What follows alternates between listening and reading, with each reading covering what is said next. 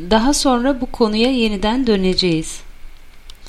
Biraz geç kaldım özür dilerim. Lütfen çıkarken kapıyı kapatın.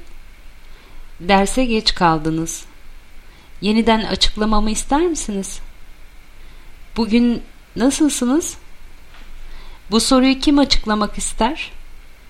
Kim konuşmak ister? Anlamadığınız bir nokta var mı? Size nasıl yardımcı olabilirim? Siz çok iyi bir öğrencisiniz. Sen çok çalışkan bir öğrencisin.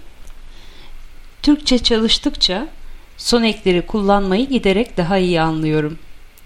Sanki bir oyun. Son eklerin uygunluğunu bulma oyunu. Size daha sonra yardımcı olacağım. Hava çok kötü değil mi? Çok yağmur yağıyor değil mi?